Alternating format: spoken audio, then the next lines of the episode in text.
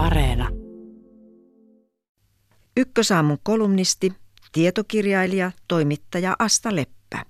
Nuorten ahdistusoireilu lisääntyy ja muun muassa masennuksen vuoksi monet nuorisopsykiatrian klinikat ovat tungokseen asti täynnä. Syynä ei ole yksin omaan korona, se vain kärjisti sitä, mikä piili jo pinnan alla. Sama asia on ongelma aikuistenkin elämässä, ja kenties moni projisoikin oma ahdistustaan jälkikasvuun. Sitä, että harva tuntee olevansa enää riittävä ja kelvollinen missään. Keskinkertaisena et kelpaa. Olen huomannut tämän myös itse, kun totean olevani jossakin asiassa aivan tavallinen tai keskiverto. Ihmiset tulkitsevat tämän kehotukseksi vakuuttaa päinvastaista. Alkaa hurja opponointi. Et ole keskiverto, olet mahtava, suorastaan erinomainen. Tuntuu epäkohtelialta torjua nämä hengästyneet toitotukset, mutta samalla myös niiden vastaanottaminen ahdistaa. Miksen saisi olla vain tavallinen?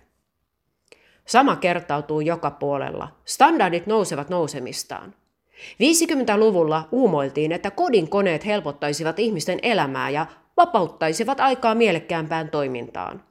Mutta näin ei käynyt. Kiire vain lisääntyi. Mitä enemmän arkea helpottavia koneita ilmaantui, sitä korkeammalle nousivat vaatimukset. Ruokien piti olla aiempaa monipuolisempia ja terveellisempiä, ei siis enää pelkkää perunaa ja kastiketta. Pihanurmikot piti ajalla parran lyhyeksi ja puutarhan täyttyä kosteikkoryhmistä ja perennoista. Koteja piti alkaa sisustaa ja niin edelleen. Ja jos ja kun vyötärön mitta uhkasi paisua yli kriittisen 94 sentin, oli pötkittävä pikapikasalille ja alettava kyykätä ja punnertaa. Samoin on käynyt myös vaikkapa naisten ulkonäkötyössä sekä aivan erityisesti lasten kasvatuksessa. Yhä muistan ystäväni äidin huokauksen touhutustamme seuratessa. Miten te oikein jaksatte? Ennen lapset vain, no, kasvoivat.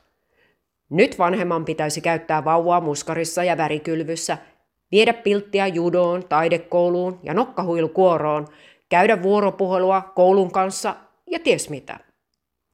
Juuri tästä syystä itseäni ärsyttää vanhan kansan kommentit somepalstoilla. Miten ennen lapiolla ja pesulaudalla tehtiin työt, eikä oltu yhtään väsyneitä tai ahdistuneita, toisin kuin nämä nykyiset lumihiutaleet. Miten niin ei oltu väsyneitä tai ahdistuneita? Kenen mielestä?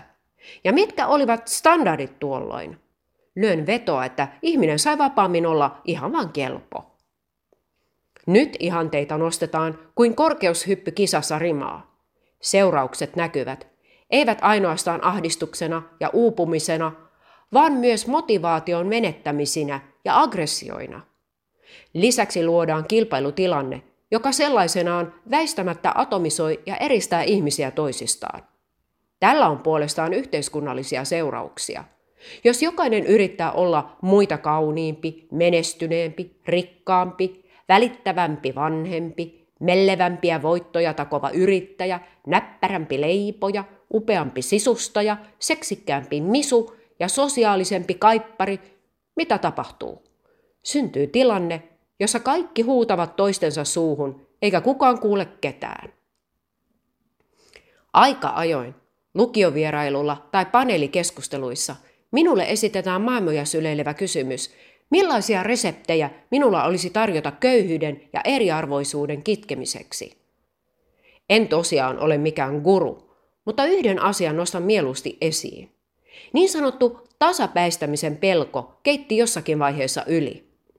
Siitä sukeutui poliittinen iskulause, jolla haluttiin perustella muun muassa tulo- ja varallisuuserojen kasvua.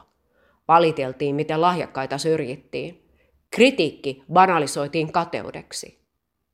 Mutta tarkoittaako tasapäistäminen sitä, että ainut sallittu tapa erottua muista on juuri lahjakkuus? Ja millainen lahjakkuus? Tietenkin sellainen, jonka tuloksena syntyy rutkasti massia. Surkuhupaisaa kyllä. Tasapäistämisen pelko on tuottanut toisella tavalla tasapäistävää arvomaailmaa. On nimittäin munkinlaista erilaisuutta, mutta sitä tuntuu olevan yllättävän vaikea juhlia tai edes huomata. Se ihan tavallinen ihminen on näet usein erittäin kiinnostava, yllättävä, tunteellinen ja sisäisesti rikas, vaikkei hän menestyisikään tämän päivän standardeilla. Keskivertona voi myös elää huomattavasti onnellisempaa ja tasapainoisempaa elämää kuin menestyjänä. Miksei siis voisi hyvällä omalla tunnolla tavoitella kelpoa ja tavallista?